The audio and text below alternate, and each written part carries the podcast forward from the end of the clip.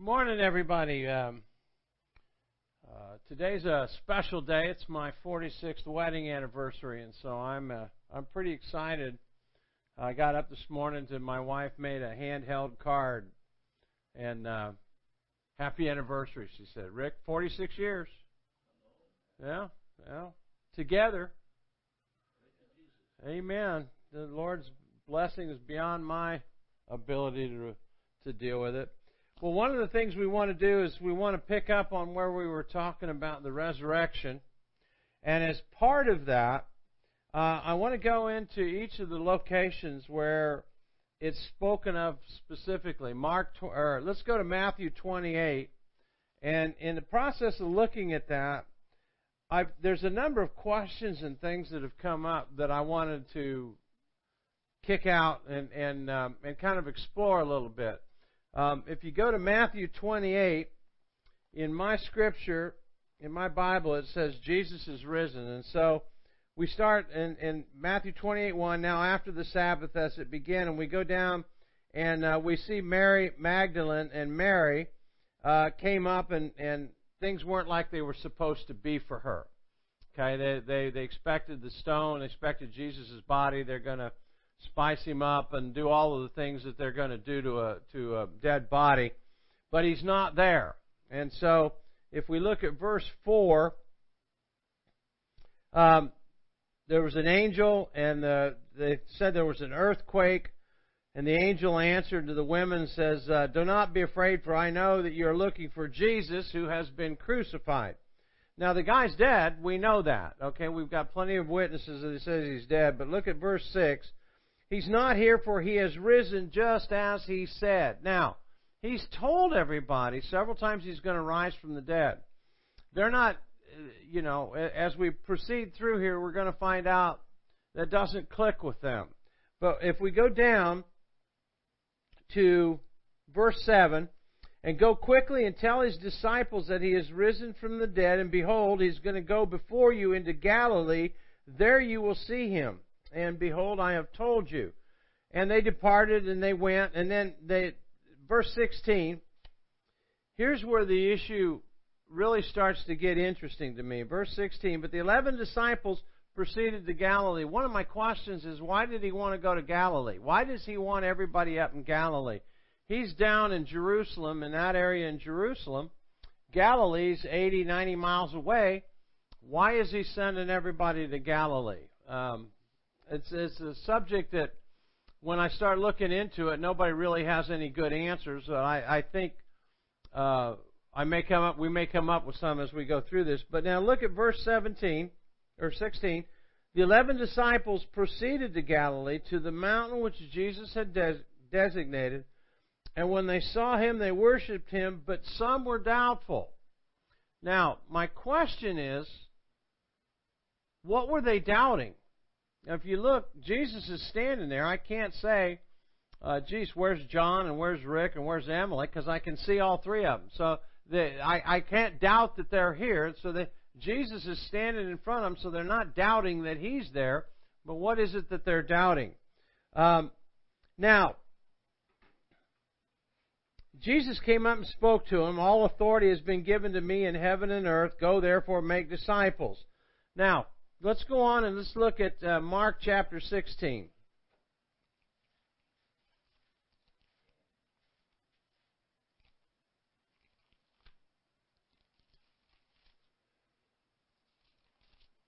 Mark chapter 16, verse 1. When the Sabbath was over, Mary Magdalene, and Mary, the mother of James and Salome, brought spices that they might come and anoint him. And then if we go down and look, um, verse 6 in Mark 16, and he said to them, the angel, Don't be amazed, you're looking for Jesus the Nazarene who has been crucified. He has risen. He's not here. Behold, here is the place where they laid him a little bit more a, little bit more information. So now, if we go down and look, I like this verse. He says in verse 7, Go tell his disciples and Peter. I want to make sure Peter knew about this. Uh, he's going before you into Galilee, just as he said to you. So he's been telling them, and, and each writer of the gospel is telling us that they knew uh, that they had been told that he was going to do this.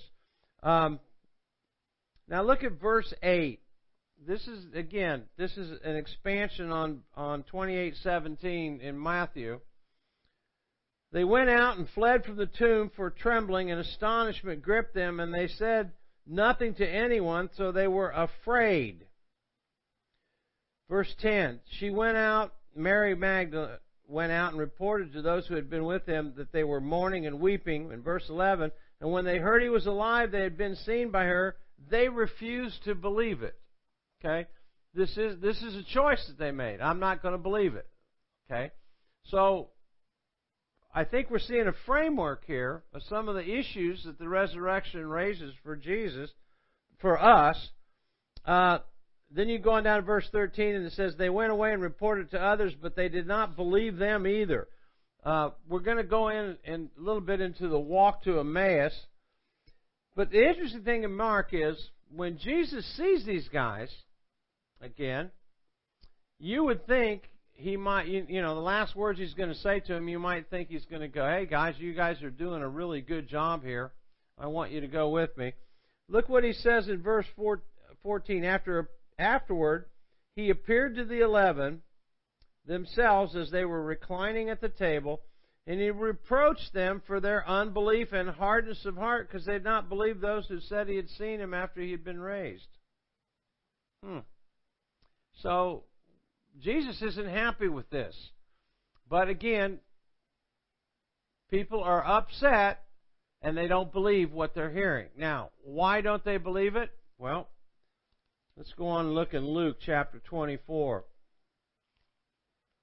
Luke 24 is interesting because it's the walk to Emmaus and, and um, the, the road to Emmaus.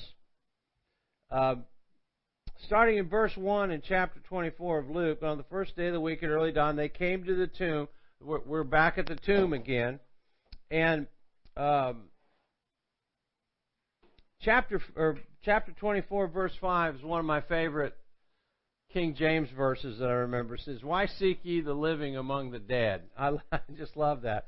Um, Why do you seek the living one among the dead? That's what he said. He is not here, but he is risen. Remember how he spoke to you while he was still in Galilee. So they keep the angels keep referring back in each of these stories, and and if you look at Matthew, Mark, Luke, and John, and you you look at their resurrection story, you think, think of a mountain that, that you've got a mountain, and you've got each one of these guys. Uh, Matthew goes up the west slope, Luke goes up the south slope, Mark goes up the east slope, and and John goes up the north slope. It's the same mountain. They're just going up. They got different views as they're going up. They're just seeing different things about the same story. It happens all the time. Uh, um, my wife can watch a 30 minute TV show and take an hour and a half to explain it. And I've never understood that, but but she gets details and and nuances out of things. I don't. She said, you'd ask me about the story, and I'd say, well, the guy came in, he got shot, the sheriff took the girl, and they left town. Bang. Five minutes, I can explain the whole thing. But I'm more like Mark, and she's more like Luke. She'll expand on everything. So anyway, if we go back to Emmaus, and, and, and if we look in verse 11, and these words appeared to them as nonsense, and they would not believe them. So when they came, now this is the, the New American Standard, 77 version, they said the words that Jesus has been raised from the dead appears to them as nonsense, and they would not believe them. They've made a choice not to believe them. Okay? Now, as they're going on down, um, let me see the one I'm looking for here. Verse 36 in, in Luke 24. They were telling these things, and all of a sudden he stood in their midst, and they were startled, frightened, and thought that they were seeing a spirit. And he said to them, Why are you troubled? Why do doubts arise in your heart? Now, this whole thing with Jesus and the resurrection, now the resurrection, we're going to look at a lot of other different things about the resurrection. But this particular issue with the resurrection is causing a lot of problems among people because they're doubting it. and and and it's just difficult for us to get our arms around it because the guy's standing right in front of them and they're doubting it. What are they doubting? This is it goes back to my question before. I think there's a nuance in here that we're missing, and I want to understand what it is because I, I like I said, I can see Emily, I can see Rick, I can see John all sitting here. So I can't doubt that they're here, but if I do doubt that they're here, what am I doubting? Okay? Now, we go on down, and um, verse 39 in, in Luke 24 See my hands and feet, see it's myself. See me and see a spirit does not have flesh and bones as you've seen me. And they gave him fish, and he ate it. And then verse 45, he opened their minds to understand the scriptures. And he said to them, Thus it is written that Christ should suffer again, and from the dead rise the third day, and that repentance for forgiveness and so forth. And um, we get a key thing here. We get a key thing here. He has to open our minds. Verse 20, 45. He opened their minds to understand the scriptures. The guys that were on the road to uh, to Emmaus, um, he shut their minds so they couldn't see who he was. And then when he opens their mind, it's all of a sudden it's like, wow, I could have had a V8. You know, this is this is a great um, revelation to them. Now let's go over to John chapter 20.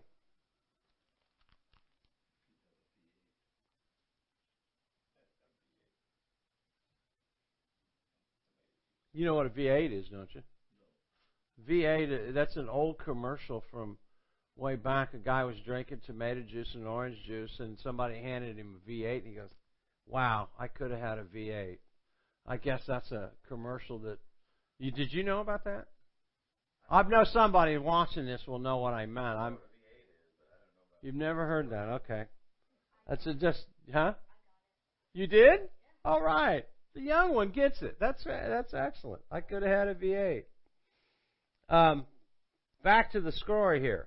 In in John chapter 20, we get a little bit different view. Again, as we say, John's going up the north slope.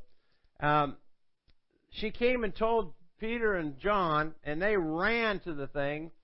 John's a little faster. He gets there, but he won't go in. Peter blows past John and heads right into the tomb. And in the middle of the tomb, uh, Peter therefore went forth the other disciples, and the two were running together. Verse 4 And the other disciple ran ahead faster than Peter and came to the tomb first.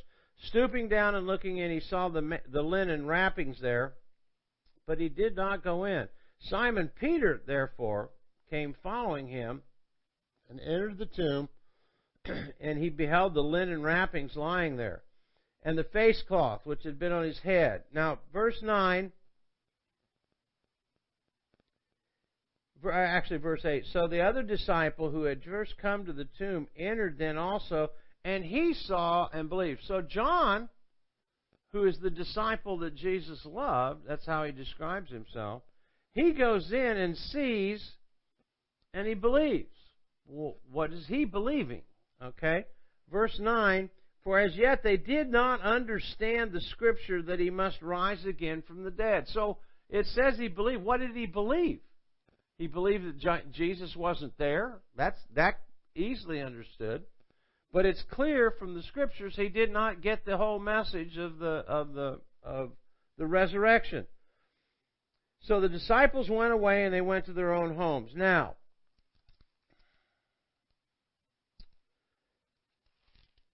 Uh, let's see. I want to go to yeah. Verse 24. Thomas, one of the twelve, called Didymus, was not with them when Jesus came.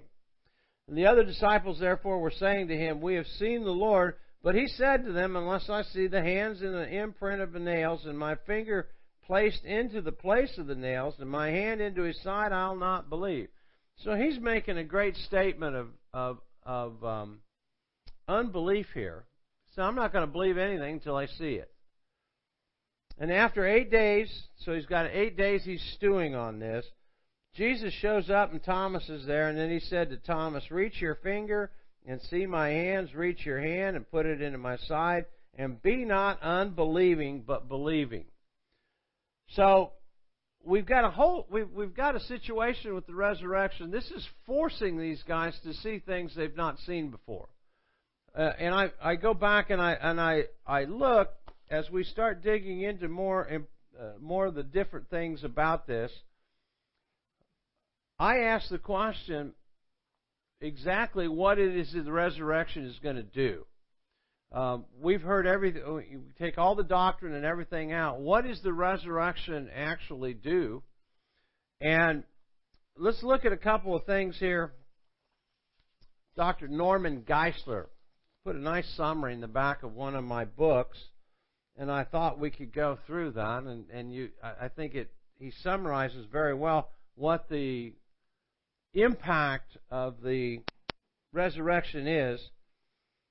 Uh, the Apostle Paul, he says, delivers seven disastrous consequences of denying Jesus' resurrection in one passage. If Jesus didn't rise, then this. Our preaching is without a foundation, our faith is in vain, the apostles are false witnesses, our faith is worthless, we are still in our sins, dead believers have perished, we should be pitied about more than anyone else, and this is in 1 Corinthians 15. Jesus was a deceiver because he said he rose bodily. And the devil won by and the devil won by bringing death that God could not reverse. And we see that in Hebrews chapter 2. There's no salvation apart from Christ's resurrection. And as Paul said, if Christ isn't raised, your faith is worthless and you're still in your sins. So clearly, the fact that Jesus is risen from the dead is significant because if it isn't true, none of it's true. I remember, um, I think the first, I, even though I see it in, in, in, here, the first writer that was not in the Bible that I read this was uh, C.S. Lewis, and um, he says this is Jesus was either God or he wasn't. There's no other options because of all the things that he said. He can't be a good moral teacher and and do, say the things that he said because he'd be a liar. And there's no option other than he is God or he isn't God. And if he's God and he says he's going to rise from the dead, he rises from the dead. There was a song many many years ago um, called by Don Francisco called "He's Alive." And I re- I'll never forget the first time we heard it. It was like it's the song about Jesus, uh, not Jesus, Peter going into the tomb and seeing Jesus, and all of a sudden, the realization that he's alive hits him. And that song is uh, that song's a powerful song. He's alive. My sins have been forgiven, and uh, uh, he tells the story of that. So we're confronted with a very interesting point. A good friend of mine just passed away um, a couple weeks ago, and um, uh, he's born again man, man, a true God loved. He loved God. He was a God lover, no doubt about it. And I and I'm when he died, we were praying and believing God to over override COVID and uh, medical issues that that were involved with that and he died. And so I, I, I went to the Lord and said, I'm not upset. I'm not mad at God because he died. I just wanted to know what can we do to have more impact on people in prayer before they get to that point. And as I was talking to the Lord, th- this part of the resurrection came up. And um, if you believe this is true, if you believe everything that the Scriptures say is true, we'll see. I'll see Steve again. And I'm firmly convinced that I will. I'm firmly convinced of that. And it's interesting, if we go to Romans, um, this is how significant this is. And, and most of the time, it seems like people miss this. Um, Romans 10, verse 9 that if you confess with your mouth Jesus is the Lord and believe in your heart that raised him from the that God raised him from the dead, you will be saved. It doesn't say say the sinner's prayer. It doesn't say do the Roman road. It doesn't say any of that. It says if you confess with your mouth Jesus is Lord and you believe God raised him from the dead, you shall be saved. I'm in that group. Uh, I believe that God raised him from the dead, and I'm saved. So, the resurrection is very important. Now, we can go through and we can find a lot of other scriptures that support how many people have been raised from the dead. Well, we can go back into First Kings and First Kings and Second Kings, and you can see that Elisha did it and Elijah did it. Um, Elijah raised the widow of Zarephath's son, and Elisha raised the Shunammite's woman, her son. In each of those situations, though, it's kind of interesting. Uh, one of my favorite scriptures is Mark chapter 4, the parable of the sower. And if I go back and I look at each of those instances, um, God did something really great for these women, and then the Satan comes along, kills their kid, and both Elijah and Elisha are trying to figure out what happened. He says, you know, what what went wrong here? God never answered him. He just raised the, he just raised the child up. Um, if we go to Mark chapter five, verse forty-two, you'll find that Jairus' daughter was raised. The most interesting thing about Jairus' daughter being raised, um, and if you read that story in the Amplified version, you'll find out that when the Lord was walking with Jairus, Jairus came and said, If you lay hands on my daughter, she'll get well. And never said another word. Jesus said, Okay, I'll go. And so on the way there, the little woman with the issue of blood comes along and they get that settled. Just as that gets settled, um, what I heard one uh, speaker describe as the death messenger came, and, and this guy came up to Jairus and says, don't bother the teacher anymore. Your daughter's dead. Um, that to me is one of the most that that is one of the most striking things because in the amplified version, Jesus turns and says, "Don't be seized with fear and alarm, only believe." He says, "You just wield. Don't be seized with alarm and fear." Now, at that point, maybe we're looking at at, at some of the same things that the disciples were dealing with. Only Jairus kept his mouth shut and hung on to what he believed. Okay, he didn't say another word. That's the only words we ever hear from Jairus is, if you lay your hands on my daughter, she'll live. Sure enough, uh, one of the things that I find out that's interesting about this particular resurrection is Jesus told the story of the parable of the sower. There's four types of soil. Uh, there's rocky soil, there's soil by the path, there's thorny soil, and there's good soil. And out of those four soils, only one of them, 25% of the people that hear the Word of God actually get it. Uh, the Satan comes and steals it, the thorns in their life choke it out. But 25% of the people that heard that had the good seed sowed heard it. Well, when Jesus goes in to, to raise this little girl, he only takes three disciples with him. How many did he have? He had 12. Three disciples, that's 25%. They were the ones that got the message about the parable of the sower. So Jesus goes into the room and everybody, he said, What are you everybody getting upset about? She's just asleep. And everybody laughed because it says in Luke, they knew she was dead. They knew she was dead. Jesus pitches them out and takes the three that he came with and mom and dad and goes in and the little girl gets raised. I think there's a pattern there, and and and how we actually begin to walk in that I don't know, but I, I'm I'm I'm asking the Lord about that. First thing was they got rid of everybody that didn't believe that Jesus would do what he said he'd do. And you think of this, you might be wiping out 75% of the people that you know. I hate to say that, but that's exactly what Jesus is talking about here. And in this resurrection, it says everybody was astonished after it happened. Well, I would think so. But the key, I think, um, these guys at this time were able to believe that. But when Jesus was confronted with it, when they were confronted with Jesus, uh, they couldn't get it. And so the mystery that is rising up here, that's one of the things I love about the parable of the sower. Jesus said, the mysteries of the kingdom of God have been given to you. The secrets of the kingdom of God have been given to you. And people say there's uh, that we don't know all the mysteries and things that God does. I think we'll know a lot. I think we can know a lot more than we do because we don't ask Him. But I think it's very clear that he'll he'll he wants us to know about the things of God, the kingdom of God.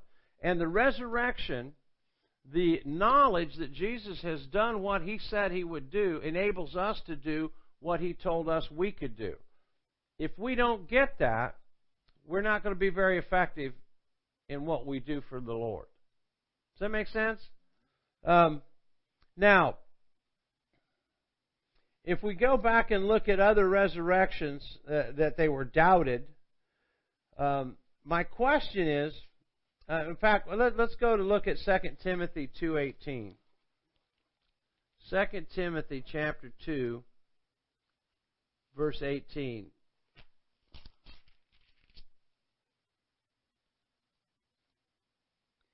Men who have gone astray from the truth, saying that the resurrection has already taken place, and thus they upset the faith of some.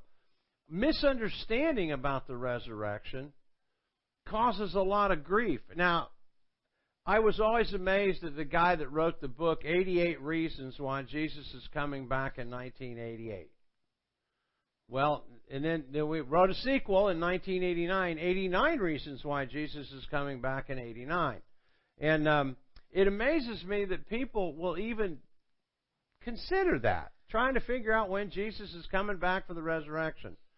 In this case, though, as we follow along, Paul is very adamant in 1 Corinthians 15. Uh, let's look at 1 Corinthians 15 12.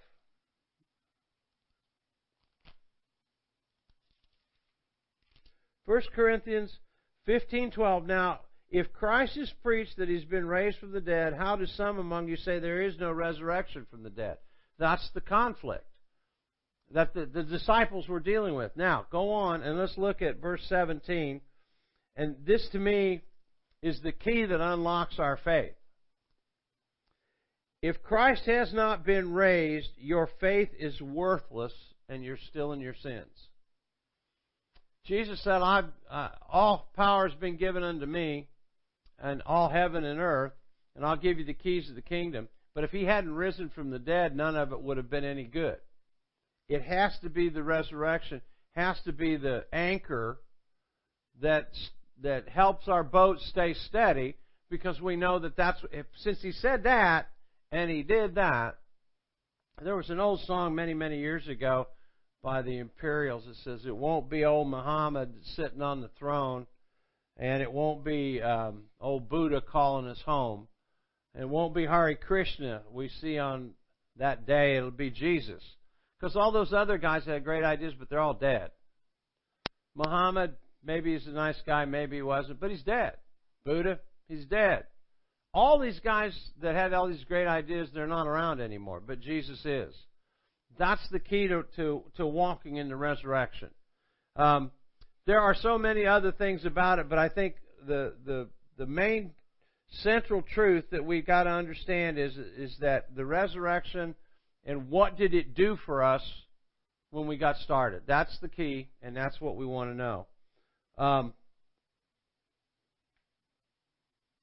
I'd say, are there any questions? But then there won't be. So, um, let's see. Is there anything else in here? There's there's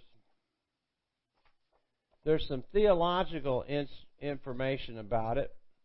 Um, that's the other thing I found out that you can't just look up the word the resurrection because man, you'll open a can of worms you've never didn't even know was there. I mean, everybody's got some uh, take on the resurrection here. I have to study on the part about where Jesus was risen from the dead.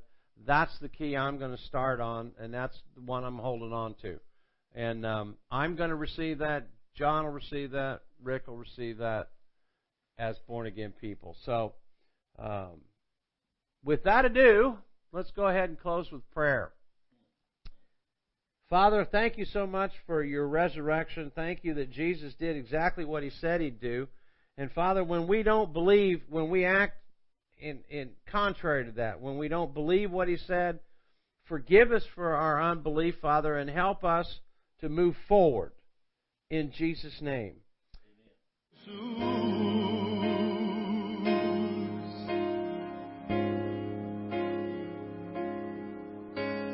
Lírio dos vales cresce em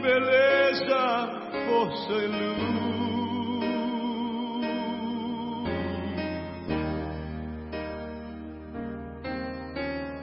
Rosa de Sharon